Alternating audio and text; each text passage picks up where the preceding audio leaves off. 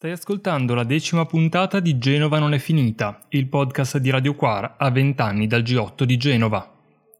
A luglio 2021 abbiamo mandato in onda su radioquar.com racconti, interviste, testimonianze e letture per rielaborare insieme quanto successe in quei giorni a due decenni di distanza.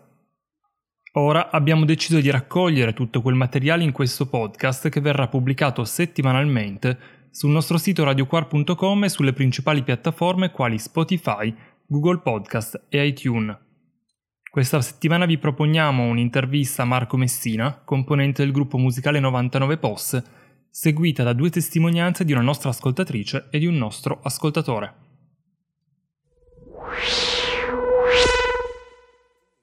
Ciao a tutte e a tutti. Per speciale sul ventennale di Genova siamo al telefono con uh, Marco Messina. Ciao Marco. Ciao, ciao a tutte e tutti. Marco, come sapete, è componente dei 99 Posse e sentiremo la sua testimonianza perché i 99 Posse erano a Genova il 18 luglio del 2001 per il concerto che si tenne a Piazzale Kennedy a Genova e dove erano presenti in 20.000 spettatori ad ascoltare eh, il concerto dei 99 Posse e di Manu Ciao. Uh, Marco, partiamo da, proprio da, dalla vostra esperienza, perché i 99 poste nascono dentro l'esperienza di occupazione e auto-organizzazione che portano uh, dagli anni Ottanta una critica radicale al sistema liberista e capitalista. E oltre ad essere artisti siete, diciamo, anche militanti ed eravate sul treno dei manifestanti bloccati alla frontiera con la Repubblica Ceca ai tempi del summit di Praga, siete stati in Chiapas a raccogliere il messaggio che arrivava eh, dalla selva alla Candona contro gli squilibri tra nord e sud del mondo, eravate a Napoli nel marzo del 2001 ed era quindi naturale la vostra presenza a Genova per il G8. Con quali aspettative, eh, diciamo, e se poi avevate avuto preoccupazioni dopo la repressione del movimento che aveva vissuto nel marzo del 2001 a Napoli, su quanto poi sarebbe potuto accadere a Genova? Ma guarda, um, allora, innanzitutto um, noi in quel periodo, uh, diciamo, eravamo proprio parte integrante, uh, ma non come band, come singole persone. Poi, come dire, la band era il megafono di quel, di quel movimento. Cioè, mh, mhmm, io, Luca, Meg, Massimo, Sasha, noi era, facevamo parte di quello che era definito il movimento No Global e, come dire, mettevamo a disposizione eh, il nostro megafono oh, a tutto il movimento. Io mi ricordo che oltre, diciamo così, i, le, le, i, due viaggi, le due carovane in Chiapas, perché insomma viaggio, cioè, certo, per me quelli sono stati i due viaggi più belli della mia vita, anzi quelli, sono stati i viaggi che più rispecchiano proprio l'idea di viaggio.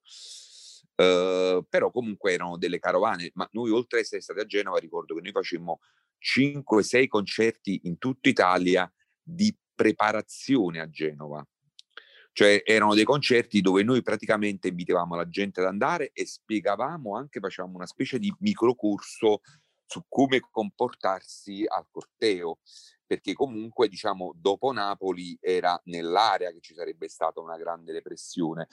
Uh, ti confesso che uh, io ricordo che uh,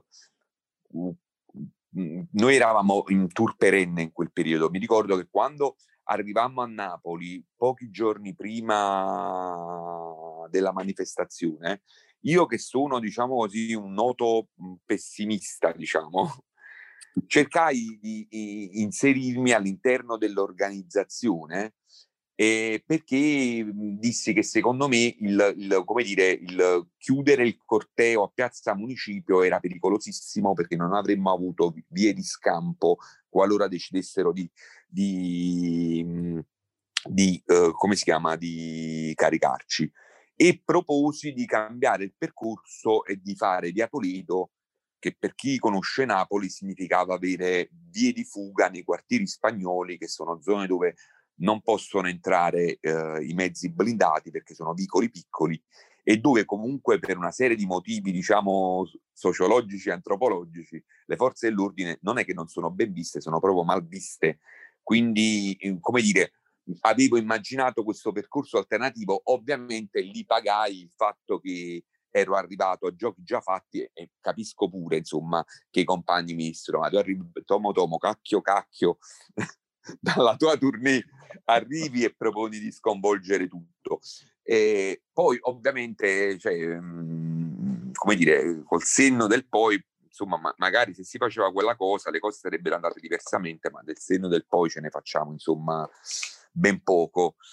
Uh, io, come dire, ho un po' di difficoltà a parlare di Genova. Uno perché, come penso per tutti quelli che l'hanno vissuta, è stato un grosso trauma.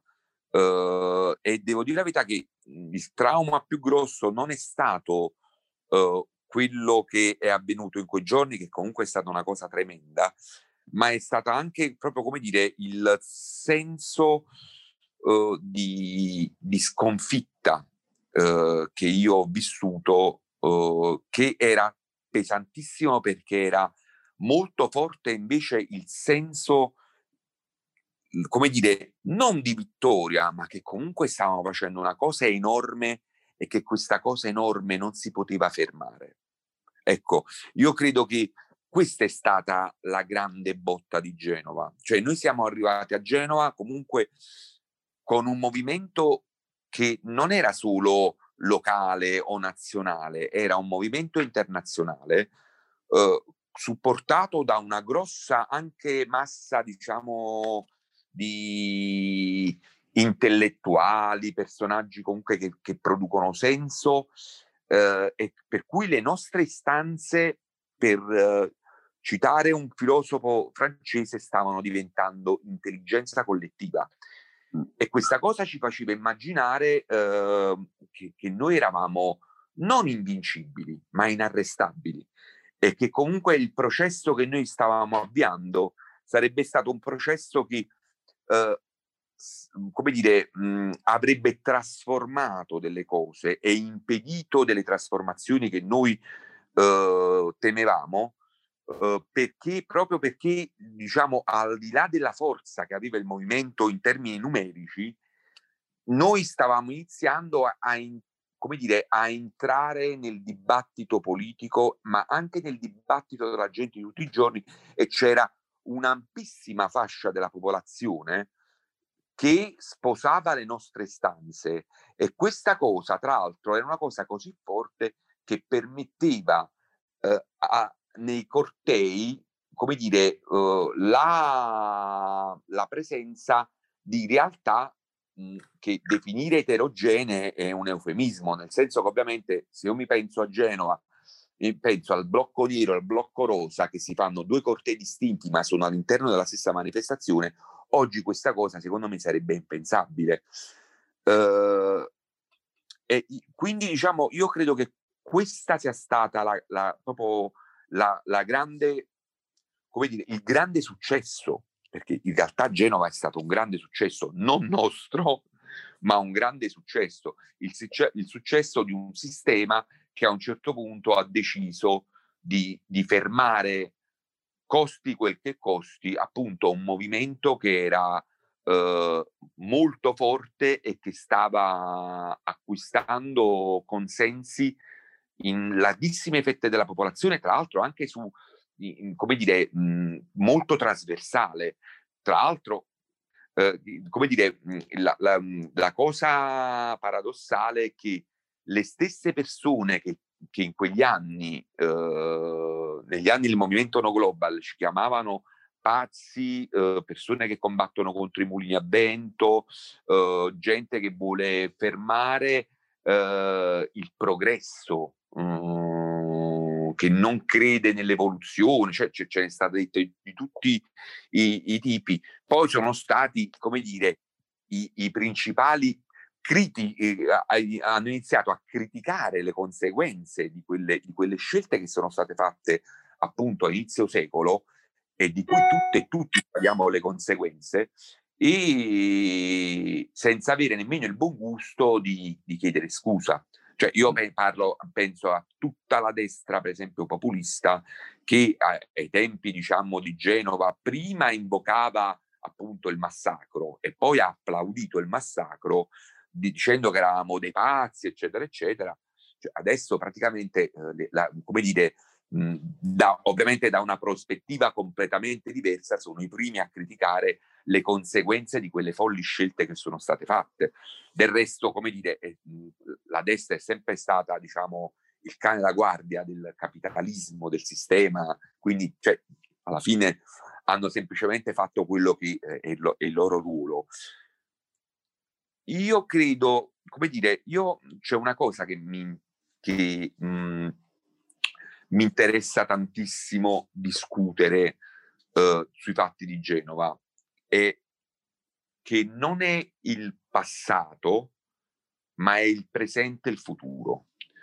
Uh, nel senso che uh, io um, credo che uh, noi per anni ci siamo incartati sulla, su, su, quei tragici giorni, ci siamo incartati, ci siamo fermati, e, analisi politiche ne sono state fatte tantissime e io credo che si, come dire, mh, un po' l'ho anche fatta fino adesso, però su quello che è successo dopo io non credo che sia nemmeno tanto interessante perché le conseguenze, quello che è successo dopo, ne vediamo oggi le conseguenze, cioè una totale perdita del conflitto e uh, della fascinazione per il conflitto, per la ribellione e la totale disillusione. Allora, io mh, mh, tra l'altro, per chi ha sentito, mi riallaccio all'intervista che facemmo, uh, credo ormai un anno fa, sì, più o meno. Eh, allora, io da, da, da, qualche anno insegno all'Accademia di Belle Arti. Insegnando all'Accademia di Belle Arti, ovviamente sono a contatto con un sacco di, di ragazzi e ragazze uh, di ventenni. E una cosa che mi ha totalmente stupito è il fatto che uh, mh, su 200 di loro credo che mh, tra l'altro che poi cambiano, perché io sono sei anni che insegno, quindi come dire, negli, negli anni, ecco, in sei anni io ho conosciuto due ragazzi che si sentivano dei ribelli e che uh, erano interessati a capire quello che succedeva attorno a loro e uh, a, a, cercare di immaginarsi strade per trasformarlo. Uh, gli altri, eh, il loro impegno è unicamente sul tema dell'ambiente e dei diritti civili, che sono battaglie sacrosante, ma eh, si è totalmente persa l'idea del conflitto, eh, mh, mm, il concetto, per citare i 99 posse, è odio mosso da amore, è un concetto oramai proprio che non si riesce proprio ad afferrare. L'odio è odio, e l'odio è una cosa brutta e, e comunque io non... Eh, come dire, ecco, allora, senza fare un'analisi, un racconto di tutte le cose che ho visto, allora io a un certo punto mi sono iniziato a interrogare perché le nuove generazioni erano così proprio lontane anni luce da, da, dalla mia generazione e ho iniziato a capire che, che molto dipende anche da, dalla produzione di senso. Cioè, nel senso che eh, quando io avevo vent'anni, la stragrande maggioranza dei musicisti che ascoltavo erano ribelli. Eh, boh, oggi non so, io avrei difficoltà a, a poter fare un nome di un, di un, di un gruppo ribelle non dico noto, ma mediamente noto. Uh, allora io credo che se noi vogliamo ribaltare questa situazione di impasse nella quale stiamo oramai appunto da vent'anni, uh, l'urgenza è ric- ricominciare a produrre senso, ricominciare a produrre immaginario, ricominciare ad essere uh, propulsori di, culturali, che è una cosa che purtroppo un non dico abbiamo totalmente perso, ma mh, mhmm, abbiamo, come dire, si è ridotta notevolmente. Però per Genova ci sono stati tantissimi uh, fumetti, libri, documentari, film. Sì, no, ma io non parlo, che, non parlo della cosa di Genova. Scusa, ah, allora, no, no. Ti spiego. Ti spiego. Uh, allora, uh, io sono sicuro che se io domani incon- mh, mm, riaprisse l'accademia e incontrassi tutti i miei studenti e gli chiedessi se sanno uh, di queste iniziative che noi stiamo facendo su Genova, io sono sicuro che uno solo mi direbbe sì, lo so. Gli altri ne sarebbero completamente all'oscuro. Perché? Perché ovviamente io non parlo della produzione, noi su Genova produciamo tantissimo e ovviamente in occasione di questo ventennale stiamo producendo ancora di più. Io mh, sento che noi abbiamo smesso di produrre senso immaginario eh, a livello, diciamo, non di un singolo evento, in generale nella vita. Cioè, mh, come dire, io sono sicuro che vent'anni fa su 200 studenti dell'Accademia di Belle Arti, almeno la metà erano assidui frequentatori dei centri sociali. Per cui ovviamente andavano nei posti, sentivano delle cose, vedevano delle cose, assorbivano de- delle informazioni, venivano fascinati da delle cose. Oggi su, io su 200 studenti ne avrò 3-4 che frequentano i centri sociali in modo che non sia mi vado a vedere il concerto ogni tanto. E ovviamente questa cosa significa che tu non, non, non come dire, le cose che fai non riesci a, a portarle fuori dalle quattro mura, Ri, come dire, si muovono mh, a, all'interno di quella, di, di, come dire, per usare un termine social, all'interno di una bolla. Ecco, cioè noi dobbiamo rompere questa bolla, noi dobbiamo riuscire nuovamente a parlare, anche perché il paradosso è che tutte le istanze che noi portavamo a Genova sono di fatto le istanze di oggi. Sì, sì. Come dire, amplificate alla potenza, perché noi all'epoca denunciavamo i rischi di, diciamo, della globalizzazione. Adesso ne paghiamo le conseguenze.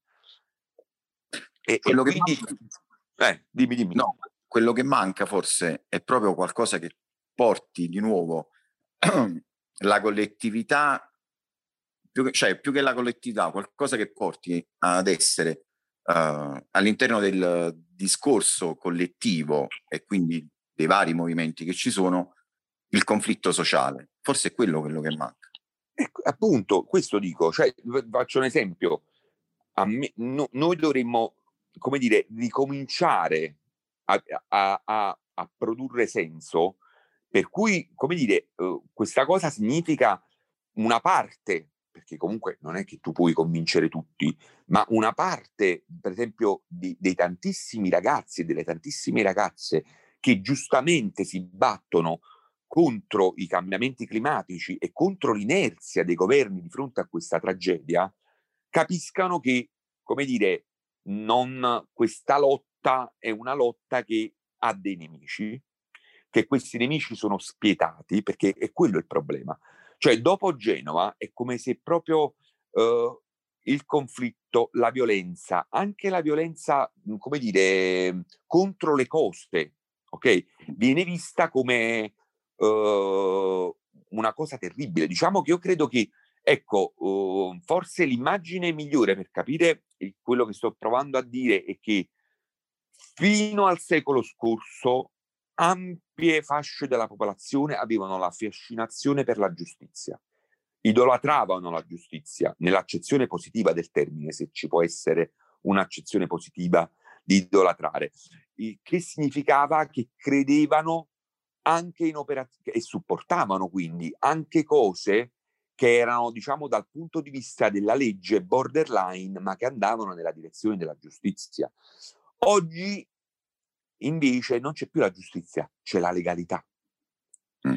E la legalità ti dice che se tu non puoi bloccare la strada per protestare, tu non la blocchi la strada per protestare. Uh, la legalità dice che se tu non puoi uh, fare una cosa, non la devi fare quella cosa. E io credo che questa è una delle prime cose che noi dovremmo riuscire a scardinare e per farlo dobbiamo riprendere a a, a, a, ad essere, diciamo, un'attrattiva.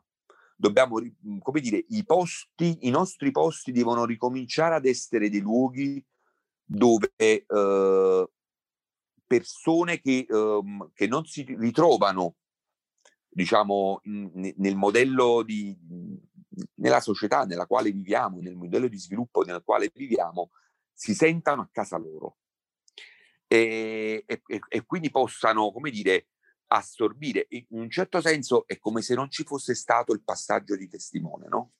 Io faccio un esempio. Uh, io a Napoli le manifestazioni dove vedo non, uh, come dire, la stragrande maggioranza di miei coetanei sono le manifestazioni per i diritti civili, le manifestazioni per l'ambiente e devo dire la verità anche per esempio le manifestazioni per la Palestina.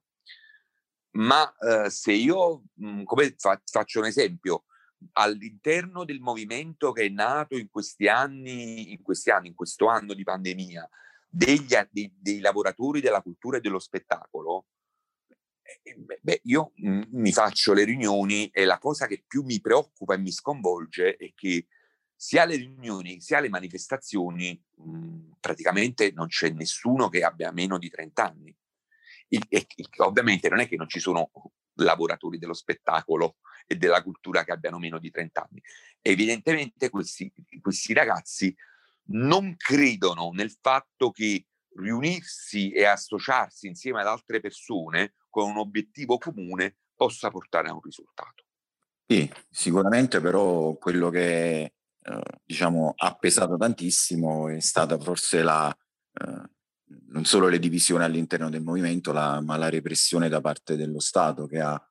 No, no, no, sicuramente, sicuramente. Diciamo che la, la grande, la grande, il grande errore, diciamo, ma non mi sentirei manco dire errore, perché poi non è che noi siamo un corpo unico per cui decidiamo. La grande tragedia, io credo che la cosa più tragica sia stata il fatto che è passata la narrazione che quello che è successo a Genova, come dire, a me mi, mi, mi ricorda un po' il, il, complottismo. Io credo che quello sia stato proprio il primo caso di complottismo esteso, ovvero l'uomo nero, questi fantomatici cattivoni del blocco nero che hanno scatenato il panico a Genova, hanno messo una città a ferro e fuoco e hanno generato poi tutta la repressione che ne è venuta. Ecco, io credo che questa sarebbe la, la prima cosa che noi dobbiamo fare, è eliminare questa narrazione tossica. Esatto. Perché comunque eh, che io ogni anno leggo questa cosa, tra l'altro purtroppo anche da compagni e compagni, loro, gli infiltrati, il blocco nero, bene, cioè, è ovvio, gli infiltrati ci stavano come ci sono a tutte le manifestazioni. Ovviamente a una manifestazione pacifica l'infiltrato sta là e vede chi, chi, chi qua, chi là, si, vede le facce, i nomi di chi organizza, di chi è più dentro alle cose. Ma come dire, eh, al di là degli infiltrati, io eh, Genova me la sono fatta, diciamo, col blocco che è arrivato a Beato Le Maide con gli scudi e io mi ricordo bene perché era, io ero anche nel servizio d'ordine in quella manifestazione, eh, in quel blocco era totalmente vietato portare con sé oggetti atti a offendere. L'unica cosa che era consentita in quel, in quel blocco di manifestazione erano gli oggetti atti alla difesa, ovvero casco, scudo, cioè tutte cose che servivano a non farti picchiare o, o quantomeno a parare ai colpi se ti picchiavano. Eppure io mi, me lo ricordo che a un certo punto, mentre stavamo camminando, vedevo la gente a fianco a me che cadeva e dicevo che cazzo sta succedendo? E cadeva perché da sopra ai palazzi ci lanciavano in testa i lacrimogeni, non, cioè, che, che, comunque è una cosa che poteva già quella fare il morto.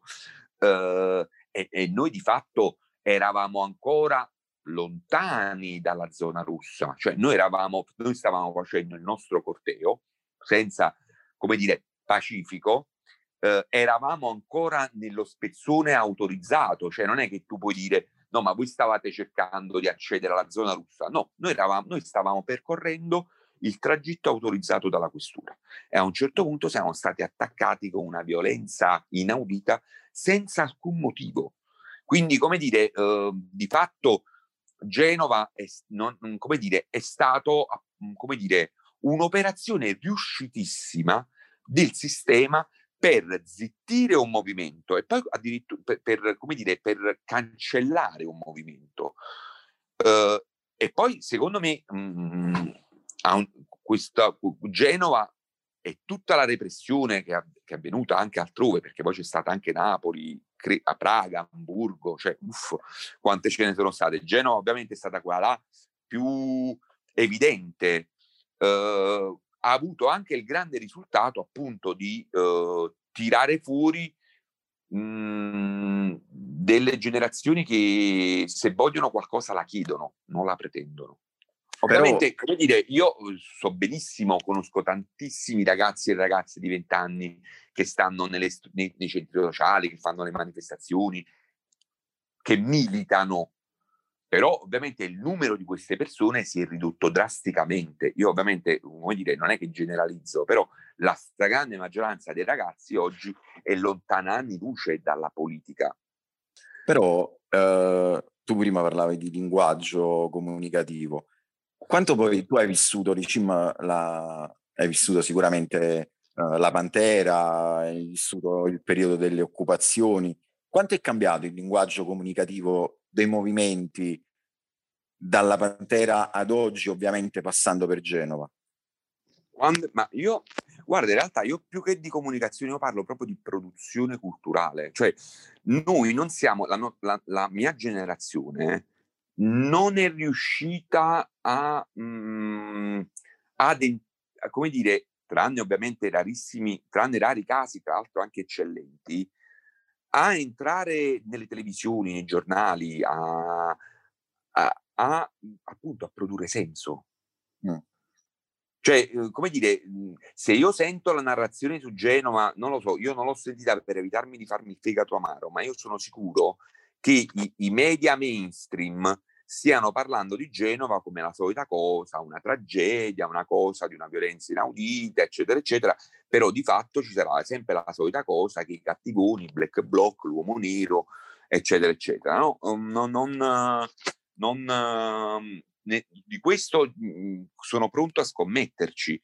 È, come dire, uh, è, un, è, una situazione strana. Del resto, ti fa, allora, io credo, come dire, che, ecco, io penso che se c'è un errore che, mhmm, che io mi sento di aver fatto anche io, è stato quello che a furia di cercare di parlare con quante più persone possibile, uh, ci siamo, per usare un termine musicale, poppizzati e in un certo senso la nostra produzione culturale è stata sussunta e poi respinta. Uh, nel senso che uh, io poi conosco persone che vengono da quegli anni, da quel mondo e che a vent'anni dicevano certe cose che poi sono finite, come dire, a, nei punti dove si, si stabilisce di cosa si parla e come se ne parla e che però hanno completamente, come dire, eh, smesso di parlare di certe cose, se non addirittura ne hanno parlato criticandole. Però io credo che, che questo è uno dei principali problemi. Quindi la, la fine del, di una certa produzione culturale è avvenuta con la che fine del in realtà no, che non è la fine perché non no, è che la, non, non produciamo più la marginalizzazione esatto. la ghettizzazione cioè, noi non, non, siamo, non abbiamo più una fascinazione. Come dire, eh, io penso che se oggi uscisse un brano come l'antimafia, ma sì, sì. immaginati che cosa, quali sarebbero i commenti. Mi ricordo anche quando uscì, per esempio, La vita che vendrà, che noi all'interno avevamo messo il videogioco, che era una specie di Space Invaders, dove i, i mostri erano la celere e al posto della, della, della, navicella che salvava il pianeta Terra c'era un tipo con lanciava le Molotov, no? Mi ricordo che uscì un articolo sul Corriere della Sera, però, come dire, eh, c'era un, un, ampio strato, ma non solo della, della, diciamo, della gente, ma anche di giornalisti, di, come dire, che quel gioco lo vedevano comunque di buon occhio. Oggi ci sarebbe un, un come dire, una levata di scudi contro una cosa che, è, che istiga la violenza per i PPP, per i PPP, tra l'altro in maniera anche ridicola, perché quello è un gioco, diciamo, però anche i giochi oggettivamente producono senso. Certo.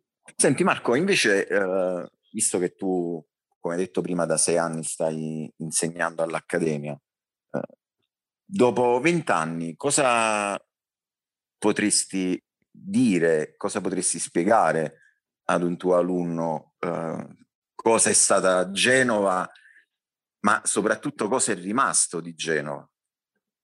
Ma guarda, io ai miei studenti uh, ne ho parlato spesso di Genova, uh, specialmente ultimamente, e mh, mm, gli ho detto che Genova è stato, il, cioè tutte le cose delle quali loro si lamentano sono cose che sono state, come dire, uh, sdoganate dopo Genova. Cioè che Genova è stata l'ultimo momento in cui una vasta moltitudine di persone ha cercato di impedire le trasformazioni che loro soffrono e, e, e che hanno creato, per esempio, delle, delle, delle, cose che la mia generazione e la generazione dei loro genitori non si è vissuta.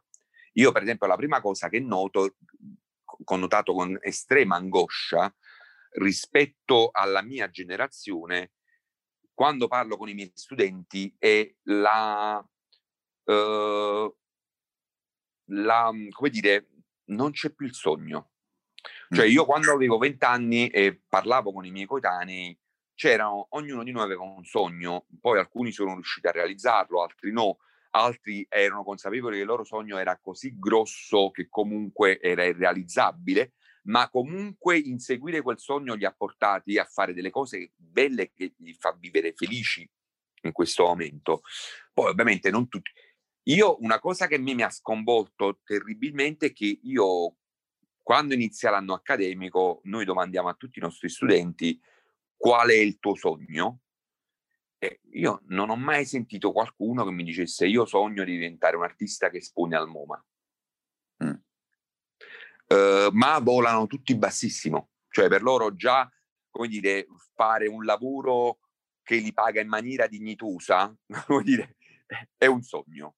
Perché si è abbassata tantissimo l'aspettativa e anche l'esempio. Ecco, per esempio, allora, quando tu cresci vedendo questi esempi, pensi che tu puoi so- sognare, perché hai degli esempi che ti hanno insegnato, sì, che alcune persone che hanno sognato sono riuscite a... Uh, ecco, questa è la cosa che a me mi, mi danneggia tanto e io cerco di spiegargli che da questa situazione, ma anche per esempio alla tragedia che stiamo vivendo col clima, che è un argomento che a loro sta molto a cuore, sono tutte cose che sono state, come dire, sdoganate e eh, portate all'ennesima potenza dopo Genova.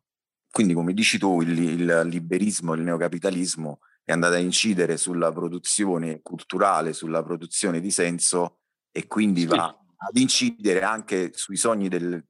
Sì, ma infatti se tu ci pensi, anche i, per esempio l'unico argomento di cui parlano i media mainstream che va nelle direzioni delle richieste delle nuove generazioni è uh, quella sui diritti mm, mm, l'ambiente nemmeno tanto perché l'ambiente a parole poi l'ambiente viene facilmente sussunto per cui per esempio io credo che no l'unica cosa di cui si parla liberamente di fatto e che oramai è sdoganata sono i diritti civili la libertà di genere la fluidità che però sono cose importantissime, ma che per il capitalismo sono elargizioni gratuite.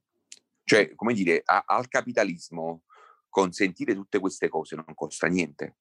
E già cambiare invece i diritti sociali ha un onere per i capitalisti enorme e anche avviare delle politiche per, come dire, mh, cercare di ridurre la tragedia che stiamo vivendo con il clima, l'ambiente, eccetera, eccetera. Quelle sono cose che difficilmente le otterremo, diciamo, mh, mhmm, con le buone perché sono delle cose che al capitalismo costano tantissimo.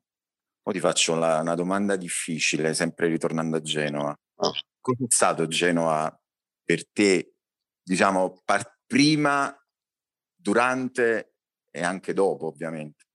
Ma in certo senso un po' ti ho risposto. Per me, diciamo, tutto il pre-Genova è stato sentirmi parte di una grandissima comunità mm. che in alcuni casi diventava famiglia, eh, di avere la, la gioia, ma anche proprio l'adrenalina di sentirsi parte di qualcosa di enorme, parte, ma una parte attiva di qualcosa di enorme e quindi di sentirmi che stavo partecipando al cambiamento. Uh, io mi ricordo che nel, a Capodanno del du, 2001 mandai un messaggio a tutti i miei amici di auguri dicendo 2001 l'Odissea comincia adesso. Mm. In realtà uh, quel messaggio fu molto profetico, per, però io, per me era un'Odissea positiva, in realtà poi invece è stato un'Odissea negativa. Io mi sentivo che uh, facevo parte di una cosa enorme che stava trasformando il, la mia città, il mio paese, ma il mio pianeta. Uh, dove andavo, andavo, vedevo tantissime persone mh, mm, che magari con sfumature diverse, a volte anche con, con, con, diciamo, con cose che erano molto più grosse di sfumature, però che dialogavano insieme perché erano convinte che comunque anche le, le differenze uh, grosse che avevano su certi argomenti erano, erano insignificanti rispetto a, al traguardo che vedevamo davanti a noi. Che era quello di, di, di, costruire un mondo che fosse a misura del, dell'essere umano e non del dollaro. Sì, questa era la cosa più forte. Io sentivo proprio di essere un'onda, ecco, io ero convinto di essere un'onda che si stava avvicinando alla riva per trasformarne definitivamente il, come dire, proprio la struttura. Io mi sentivo, stavo, facevo parte di una, di una rivoluzione planetaria. E, e, ovviamente dopo Genova, giorno dopo giorno, settimana dopo settimana, mese dopo mese, anno dopo anno, eh, è arrivato il senso della sconfitta, della rabbia. Io confesso che per almeno tre anni non sono riuscito ad andare a una manifestazione, ma non perché avessi paura, perché provavo un odio nei confronti, eh, cioè io andai a una manifestazione dopo qualche anno e mi resi conto che proprio io non avevo un odio, ma non un odio bello, un odio brutto nei confronti di qualsiasi persona io vedessi con la divisa. E, e, questa cosa comunque non mi piaceva perché secondo me esiste un odio bello ed esiste un odio brutto. Ecco, l'odio brutto io non posso farmi.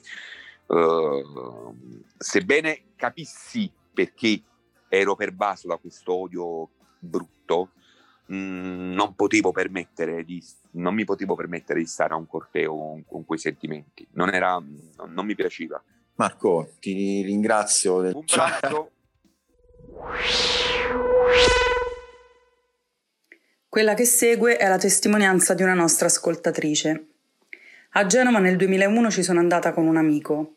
All'epoca conoscevo il mondo dei movimenti solo tramite alcune persone, amici complici nella quotidianità che sarebbero poi diventati fratelli e sorelle nelle lotte ma a Genova ci andai per conto mio, perché l'anno prima avevo fatto un viaggio in uno dei cosiddetti paesi in via di sviluppo e avevo visto con i miei occhi la realtà in cui vivevano milioni di persone ai margini, senza possibilità di accesso alle risorse della propria terra, avvelenate dai rifiuti scaricati dal primo mondo, schiacciate da una politica internazionale che attraverso il debito econ- economico camuffava gli interessi di mantenere quei paesi in condizioni di sfruttamento e i loro popoli in condizioni di schiavitù.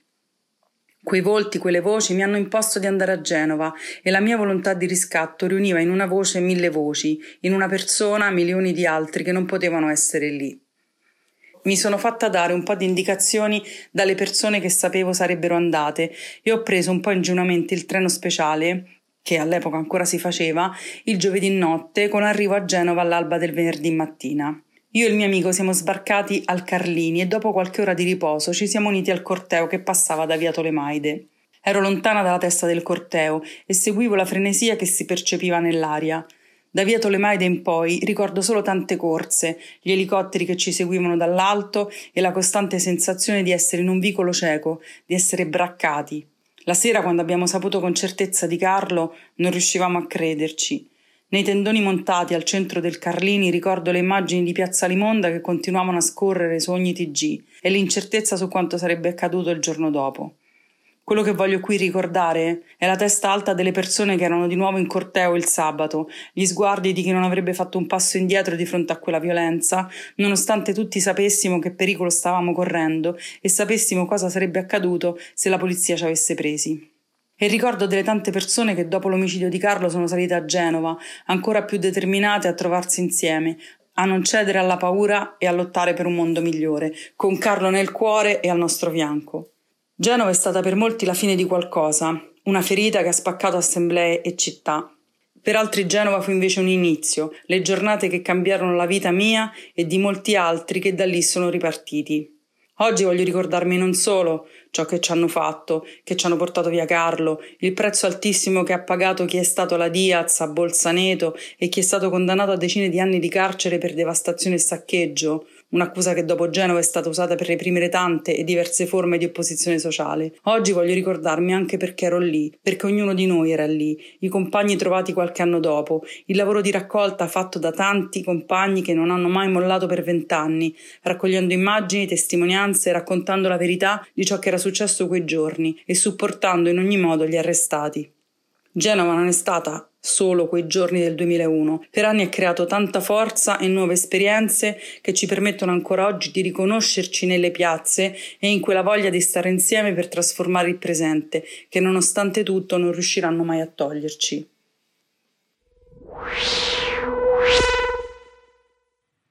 Ciao amiche e amici di Radio Quar. Come qualcuno di, di voi sa, eh, per me non è facile parlare di Genova e mi è costato molto fare questo vocale.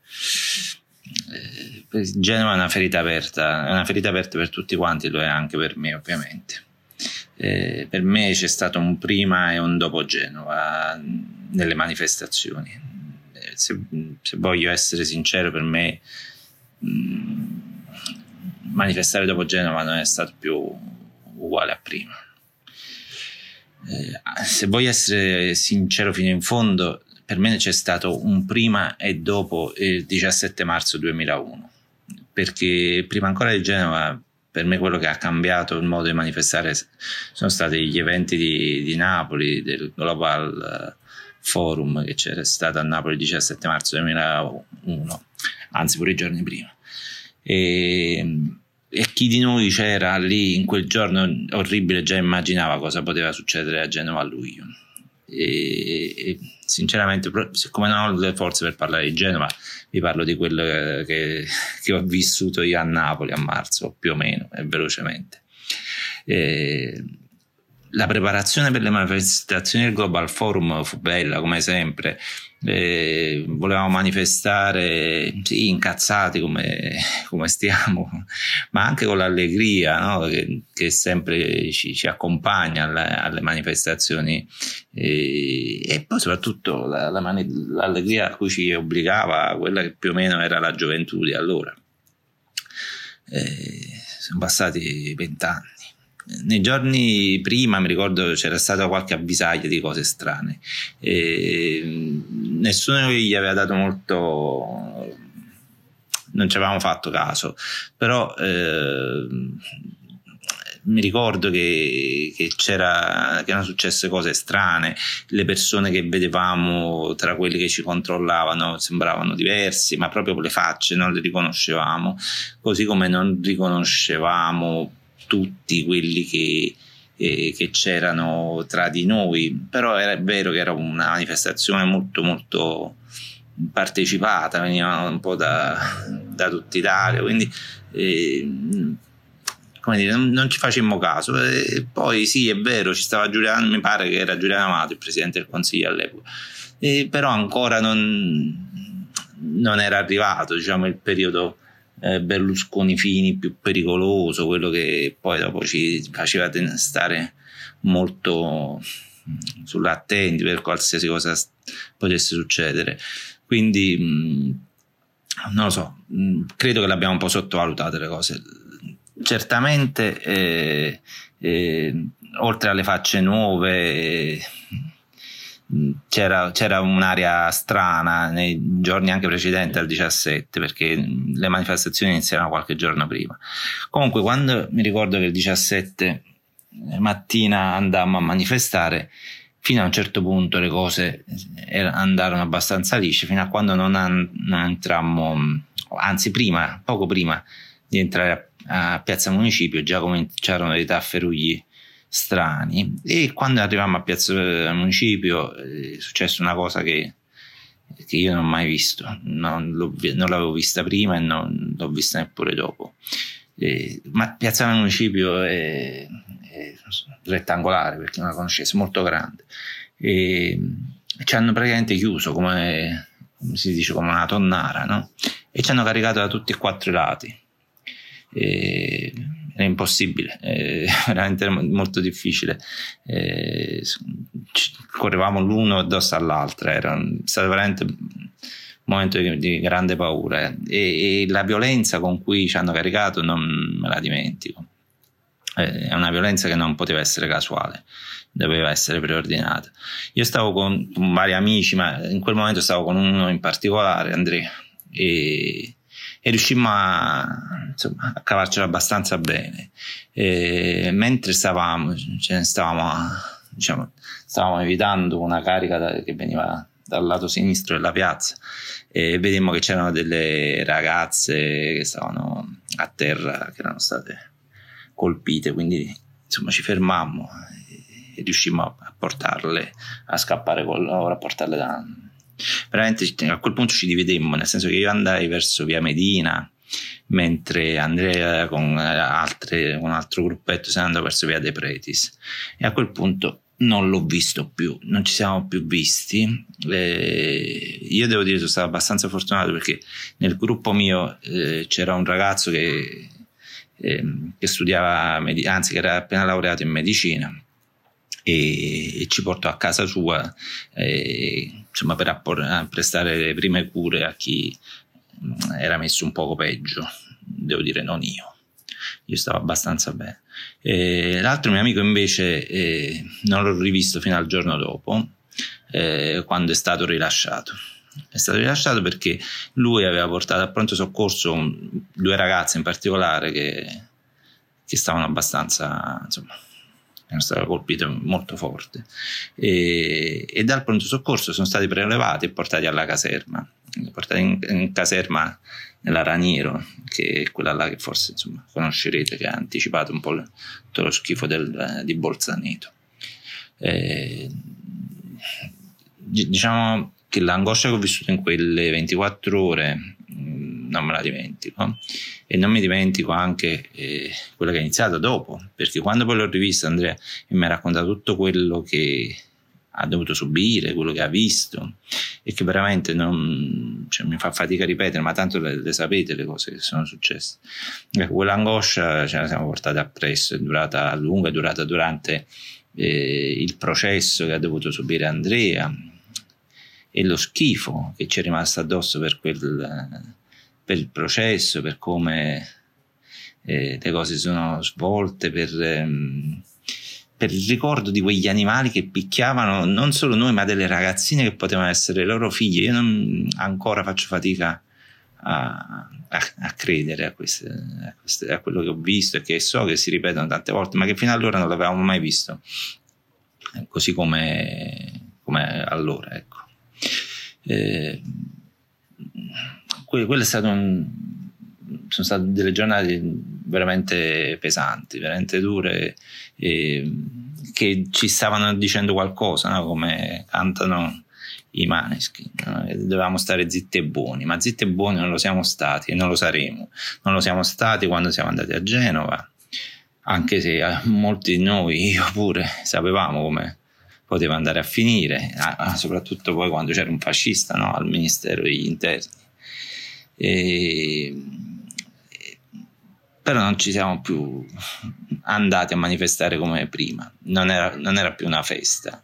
Non abbiamo smesso di manifestare, manifestiamo ancora, adesso eh, a Firenze manifesteremo per questi ragazzi, questi operai della GKN che sono stati licenziati, 450, in mezzo alla strada. E e non smettiamo di manifestare. Eh, solo che 20 anni dopo, dopo quei fatti, eh, mi, mi, fa male pensare che una cosa che sembrò a noi tutti cioè, necessaria, quasi obbligatoria, cioè il fatto di dover mettere i numeri di matricola per il riconoscimento dei poliziotti. Questa cosa non siamo mai riusciti a ottenerla. È evidente che non volerlo fare significa solo una cosa, che tutti, tutti i governi che si sono susseguiti fino ad adesso vogliono lasciarsi la libertà, la libertà, di poter ripetere quello schifo che hanno fatto ogni volta che viene la voglia, ogni volta che ne sentono la necessità, ogni volta che pensano che dobbiamo stare zitti e buoni. E, è per questo che io diciamo, ringrazio Radio Guar per, per averci dato l'opportunità di ricordare quei giorni e, e di ricordare a questa gente che, che noi non dimentichiamo, che noi stiamo sempre qua.